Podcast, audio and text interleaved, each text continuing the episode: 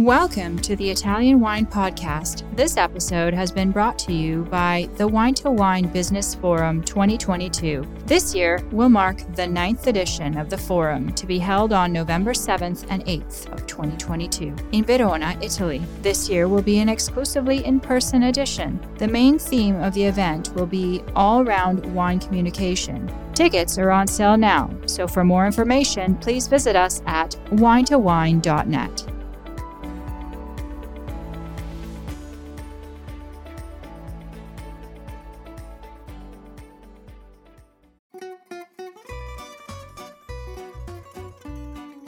Welcome to Wine, Food and Travel with me, Marc Millon, on Italian Wine Podcast. Listen in as we journey to some of Italy's most beautiful places in the company of those who know them best, the families who grow grapes and make fabulous wines. Through their stories, we will learn not just about their wines, but also about their ways of life, the local and regional foods and specialities that pair naturally with their wines, and the most beautiful places to visit. We have a wonderful journey of discovery ahead of us, and I hope you will join me.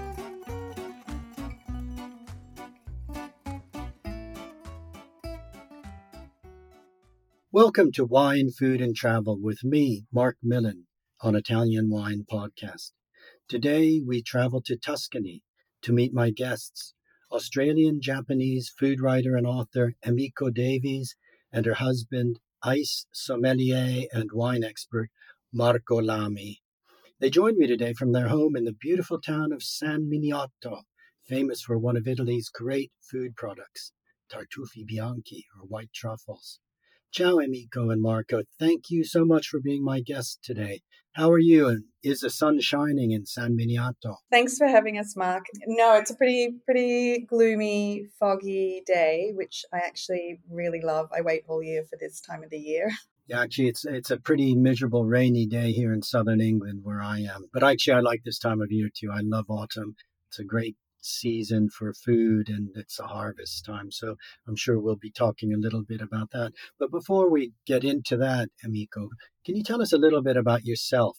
How you came to Tuscany to be living the life you've created? It sounds wonderful. Well, what first brought me to to live in Tuscany was fine art, which I studied at, at university. Once I arrived in Florence, I I spent um, like a semester there. I just I fell in love with the city, and um, it was autumn, and and it was very quiet and very rainy, and just just very atmospheric. I loved it, and so I decided to come back. This was in 2005, and I stayed for a year studying art restoration, which was my my my previous lifetime. What I did then, um, and I met Marco at the end of that year, and he's pretty much the reason why I I stayed so much further than that first year that I thought I would. Okay, so your your first interest career was going to be in art and art restoration. How did you transition that into being a food writer? Well, it turns out that art restoration jobs are not very well paid, um, which I didn't realize. And uh, after doing a degree for about three years in Florence and working in Florence for another year after that, I um, I realized that I had to switch jobs and um, found a job in a it was just a, as a receptionist in a tour agency, which was mind numbingly boring. So while I was in that job, I decided to open a food blog. And this was simply so that I had somewhere to um, put some sort of creative um, energy into and um, something to daydream about during my very boring receptionist job. And the food blog really took off, partly for me because I, I realized doing writing this food blog that that I really loved it more than I ever imagined. And then also partly because at the time it actually had readers, and and this was in 2010. So um, you know I think sort of early on for food blogging and it went really well. So uh, I started writing columns for some other publications, and eventually, a couple of years after opening my food blog, um, I was approached by a publisher to write my first cookbook, and that's yeah, that was the beginning of that new chapter in my life. Oh, that's a wonderful story. What interests you? What excites you? What draws you to Italian regional food and wine? I know you've written a, about various parts of the country, the Cicchetti of Venice, and about family and Cucina delle Nonne, recipes from throughout throughout the country. What what excites you? What is so special about Italian food, Italian food and wine? Um, I think that one of the things that first struck me when I when I first moved to Florence was how um, how unchanging the food is. Um, so you know you go from trattoria to trattoria, or you you eat at somebody's nonna's house or somebody's parents' place, and and all the food is the same. And then you look at these old cookbooks from you know 1891, like Artusi, and those recipes are also the same. It is it's really unchanging and very strongly rooted in in history and the landscape and all of those traditions, and that is something that I didn't grow up with coming from Australia. And so I was immediately drawn to that. And then the other thing that I really um, have always loved about Italian food is how it only takes visiting the next town over, which might only be a 15 minute drive away, to find a different dish or a different tradition or some different. Um, you know special produce or something something else there and i love that because it doesn't take very much to be able to you know eat a completely different menu or travel you know to another to another place you can just go to the next town and you're and you can find something different. And I, have always loved that. Yes that is a wonderful thing about italy uh, that that incredible locality of foods as well as wines. Now turning to wines Marco, as an Italian, you know, we we we think that I think most Italians are sort of born with wine in your veins, but to become a professional AIS sommelier is a different thing altogether. Have you always been interested in wine, and how did you become a sommelier? There's always been been wine at the table, that's for sure. But from that to yeah, to be really interesting and, and become a professional, it took took a while. I've actually studied like Emmy because she studied something completely different at university. I studied psychology at university, and from as you do when you study, I was just working as a bartender, just to pay the rent of a tiny flat in Florence. And then from the bartending job, I got really into into wine because I managed to work with people that were interested. And we started conversation about wine, and from there, then I started taking it seriously. And then I thought about doing the Italian Sommelier Association, and then got deeper and deeper and deeper into wine. Okay, so you then were able to uh, really develop that career working in some really prestigious places moving outside of Italy to Emiko's home in Australia and working with Australian chefs as well as returning to Italy. And how, how did you find that experience?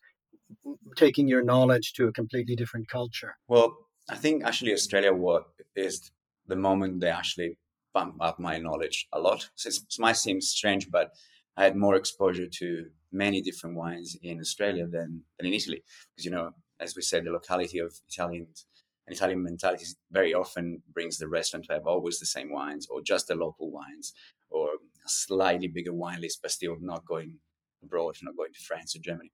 That doesn't happen in Australia because all the wine lists add everything, like everything from all over the world. And I, I'm very lucky. I think I was very lucky to be able to find jobs in places with ridiculously big wine lists and um, with really knowledgeable people. So that trip and that period in Australia actually expanded my knowledge in wine quite quite a lot. And then coming back, I brought that knowledge back with me. So it's almost like the other way around. Well, that's really interesting um, because, as as you both said, this incredible locality of foods and wines. And indeed, I mean, I remember when we were living outside of Florence that uh, people living in the Provincia di Firenze, for example, drank Chiantis from the Provincia di Firenze. They didn't drink the Chianti from Siena, even.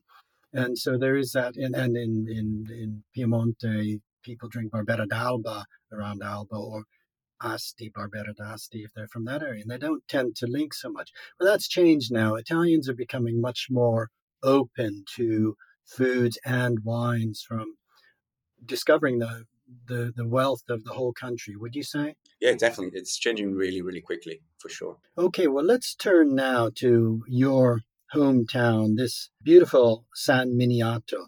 Tell us a little bit about the town itself, the countryside, its foods and wines. San Miniato is on a on a hilltop, and one of the things that struck me about it when I first came here, which was way back in, in 2005 is that there's a view from literally everywhere you look so it the whole town sort of snakes along the top of a ridge meaning everybody in town has a view. So the houses, you know, sort of line line this ridge and all the all of the palazzi. So whether you're looking to the to the left or the right, you've got you've got views here and views there, um, and that that's really wonderful because it, you feel immediately that you're you're looking out over the countryside, and it's it's a very beautiful countryside. I brought a friend from Milan to come and visit here, and she looked out the window and said, "This is." This is quintessential Tuscany. It's got everything that you think of when you think of Tuscany. And and literally out the window there were you know, olive trees, vineyards, cypress trees. there were some like lemon and oranges in the in it's sort of in the, some of the terraced gardens. And yeah, it is this sort of beautiful quintessential view of, of Tuscany. And yet you, you're very, very central as well. So you don't really feel like you're out in the middle of nowhere because it's very easy to get to Florence. San Miniato is, is exactly between Florence and Pisa, about 35 kilometers away from both. It's also very easy to get to Siena, San Gimignano, Lucca. So all of these Tuscan towns are about a 30, 40 minute drive um, from San Miniato. And we're also only 30 minutes from the sea. So in, in 30 minutes, I can be at the Livorno market and buying, you know, fresh fish from the fishermen there. And it's so it's it's fantastic. We really we love the location and um, and also you know the, the little the town itself is it's a really nice little community. Everybody knows each other um, because it is the historical center is quite small, so you get to know people really quickly here, uh, which is really lovely. And do, do you live in the in the historical center? We're right, yeah, right in the middle of the historical center. Wow, that must be wonderful for your children as well. Yeah, it is. This is one of the reasons why we we moved out of Florence actually because I've, I mean I'd been living in Florence since 2005, but as as you might know, Florence is becoming more and more touristy. The apartments are becoming Airbnbs. It's harder and harder to live in the historical center in Florence, and so people are moving out into the suburbs. But I didn't want to live just in a, in a in a random suburb, sort of looking onto other buildings, you know. So we, we decided to move move out to San Miniato, which is actually the town where Marco was born. So we're closer to his family. We do get to live right in the historical center. Uh, I think it's really the best of best of both worlds. It sounds absolutely wonderful. Now, I love following your your Instagram posts that you put up, and you recently, I think it was just this week, posted about uh, a beautiful picture of the funghi porcini one of the real treats of autumn. Tell us about some of the foods you're enjoying at uh, at this special moment of the year. It's a great time of year for food, isn't it? Are you enjoying this podcast? There is so much more high quality wine content available from Mama Jumbo Shrimp. Check out our new wine study maps or books on Italian wine, including Italian Wine Unplugged and much, much more. Just visit our website, mamajumboshrimp.com. Now, back to the show. It, that yeah so as i said at the beginning I, I wait all year for autumn come around it is my favorite season not just for the weather because i do i do appreciate the sort of the moody weather but i actually i really really love the food. I love eating in autumn. So yeah, the other day we were we were passing through Fucecchio and on the road between Fucecchio and San Miniato, there's a food truck that is parked there some mornings, and uh, he's selling chestnuts from the Mugello and porcini mushrooms. and so I couldn't help myself. We stopped there and bought bought some chestnuts. We had some porcini, uh, which we made into just a raw porcini salad, which was such a treat. And then the other thing I really love about autumn and what sort of makes sort of San Miniato, you know, become alive this time of the year is white truffles, which you mentioned at the beginning. And that's a real, that is a real draw card for coming to San Miniato. It's one of the reasons why we also look, you know, wanted to move here, not just for the white truffles, but the fact that because this is um, a, a countryside and an area that is really rich in white truffles. It means that people come here to taste them.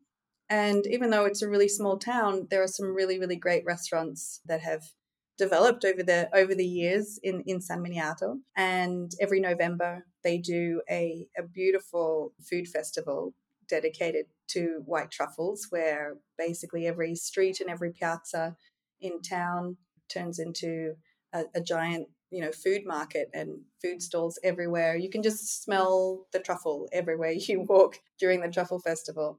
Um, and it's really exciting. That sounds amazing. And of course, the Tartufo Bianco, it's it's best known perhaps from Alba in, in Piemonte, but the San Miniato truffles are equally of high quality. And I don't think people are is aware of the San Miniato truffles. Uh, I think the Piemontese are better at publicizing what they have. Yeah, they did a better marketing job, I think, than than what than what they've been able to do in San Miniato. But I think they're catching up a little bit. It's only a brief season, isn't it? We're really talking about what late October to December. There there is a there is a technical season in that in Tuscany anyway. Each region is different, but in Tuscany there are a set of rules for collecting truffles, and you're allowed to collect white truffles from the 10th of September until the 31st of December. But obviously, you know, with climate change and the weather patterns themselves, that doesn't mean that you can find white truffles on the 10th of September. They they weren't really, you know, sort of fully coming into, you know, finding like ripe proper white truffles until until the beginning of October. So you can find some now, um, and you can probably find them even in January, but you're not uh, technically allowed to um, harvest them. Now, white truffles, of course, are known above all not for their taste, I don't think, but it's for this magnificent aromas that they they give, just shaved onto dishes without cooking, just raw. How do you like to enjoy white truffles best? How would you advise people, should they be fortunate enough to have a white truffle? How would you suggest the best way to experience them is? I think that the main thing that people should know is that you shouldn't ever cook a white truffle because as soon as you cook it, it that that incredible smell, which it, it is like ninety, you know, ninety five percent a white truffle is about its its smell, um, and as soon as you cook it, that disappears. So you definitely don't want to use it in any preparation where you're going to he- be heating it up. That's why you normally see people just sort of grating it over the top of a dish raw. That's the best way to do it. And so, you know, because you don't want to have anything that's too strong or like cover the the smell um, of the truffle, you would usually have it with something simple like pasta. And, and you know also fat is a really good carrier for the flavor and the smell of white truffle. So, you know, pasta with butter or eggs. Eggs are amazing with white truffle. Yes, I like just fried egg with the white truffle grated on. Yeah. I, so simple. I think that's probably, Marco, what's your favorite way? Yeah, probably, yeah.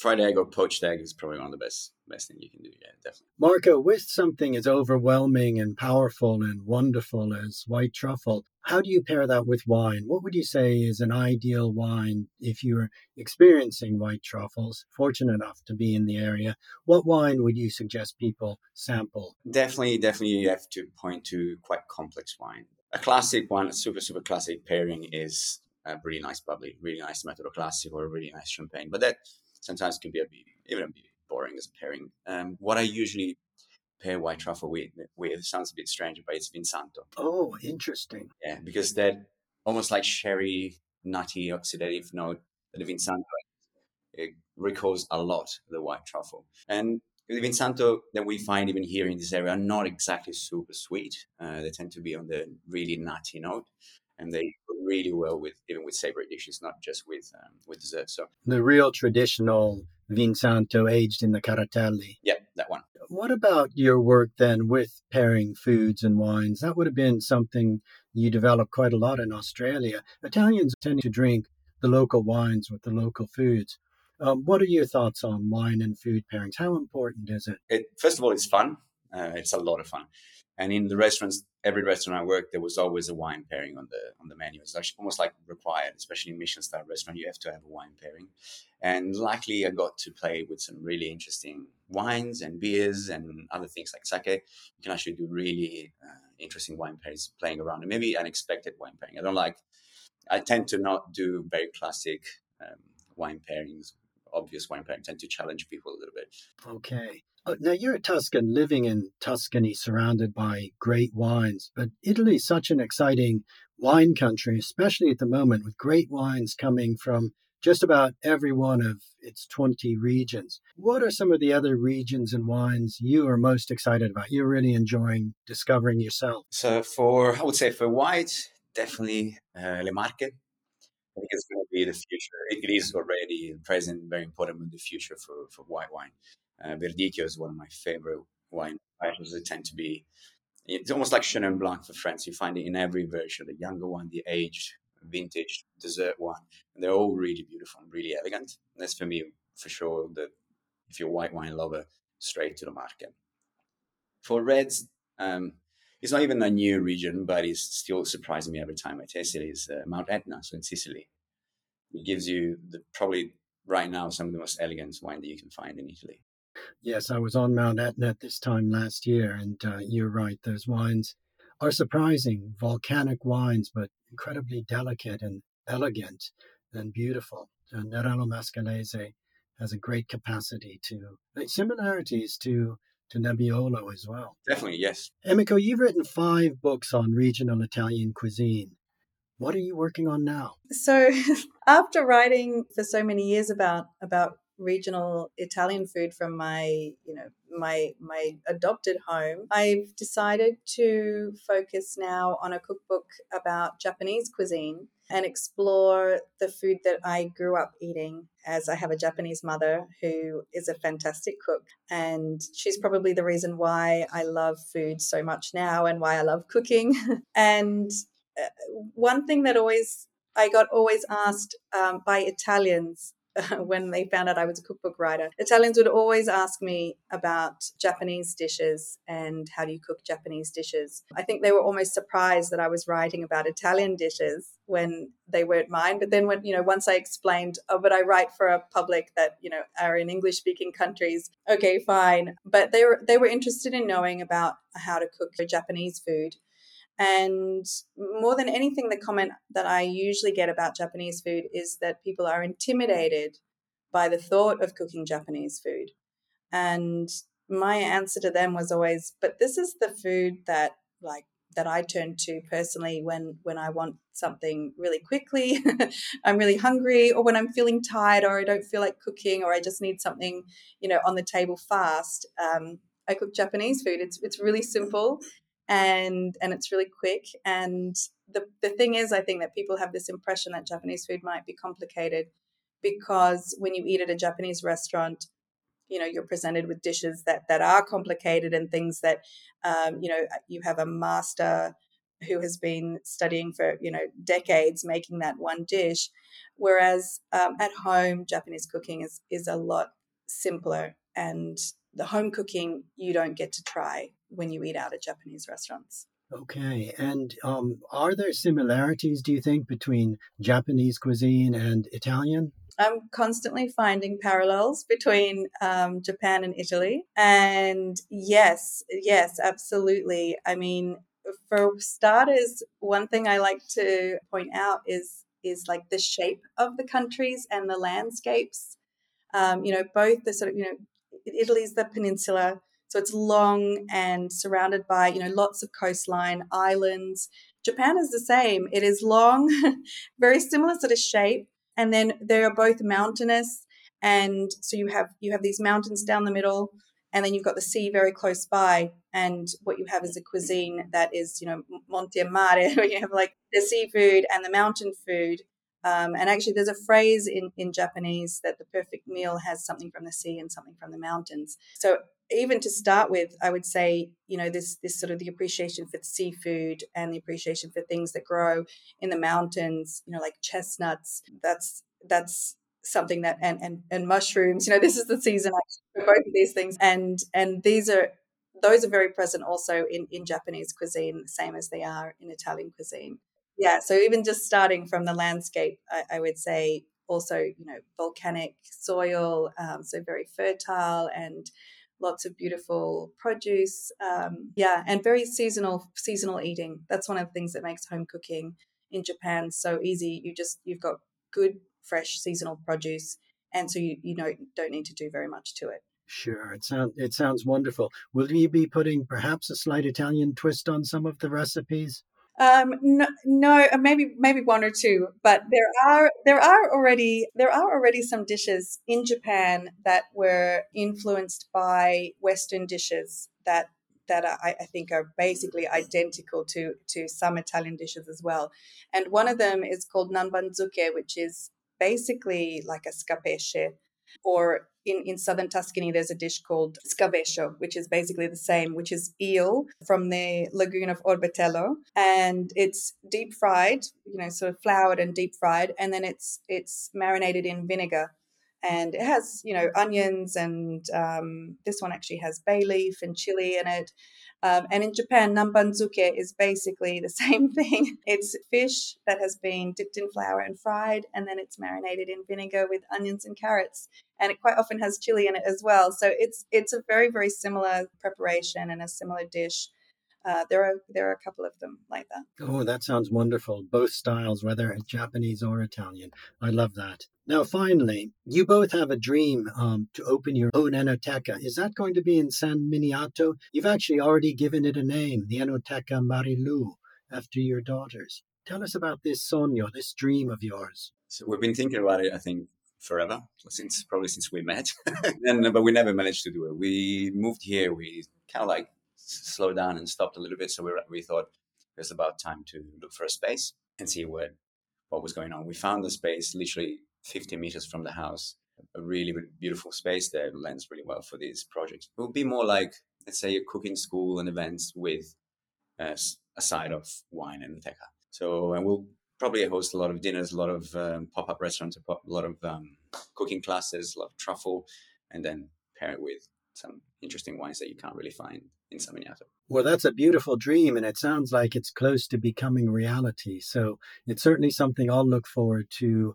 perhaps visiting you one day. That would be great. We're hoping to open in spring next next spring. So Oh, how wonderful. Well, good good luck with that. Yeah. Thank you. Emiko and Marco, thank you so much for being my guest this morning. It's it's been a real pleasure uh, learning about your lives and your work and and and this beautiful place San Miniato. As I said, I would love to come and visit you one day. So I hope we can meet in the not too distant future. Thanks so much for having us. Thank you. Thanks. See you soon. All the best.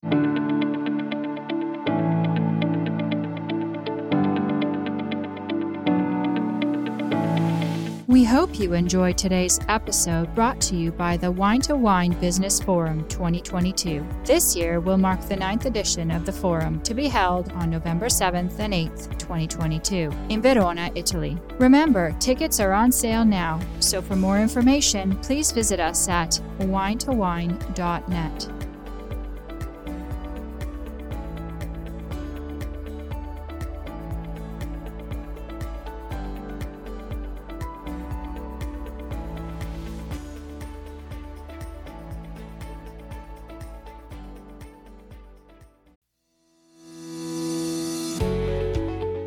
I'm Joy Livingston, and I am the producer of the Italian Wine Podcast. Thank you for listening. We are the only wine podcast that has been doing a daily show since the pandemic began. This is a labor of love, and we are committed to bringing you free content every day. Of course, this takes time and effort, not to mention the cost of equipment, production, and editing. We would be grateful for your donations, suggestions, requests, and ideas. For more information on how to get in touch, go to ItalianWinePodcast.com.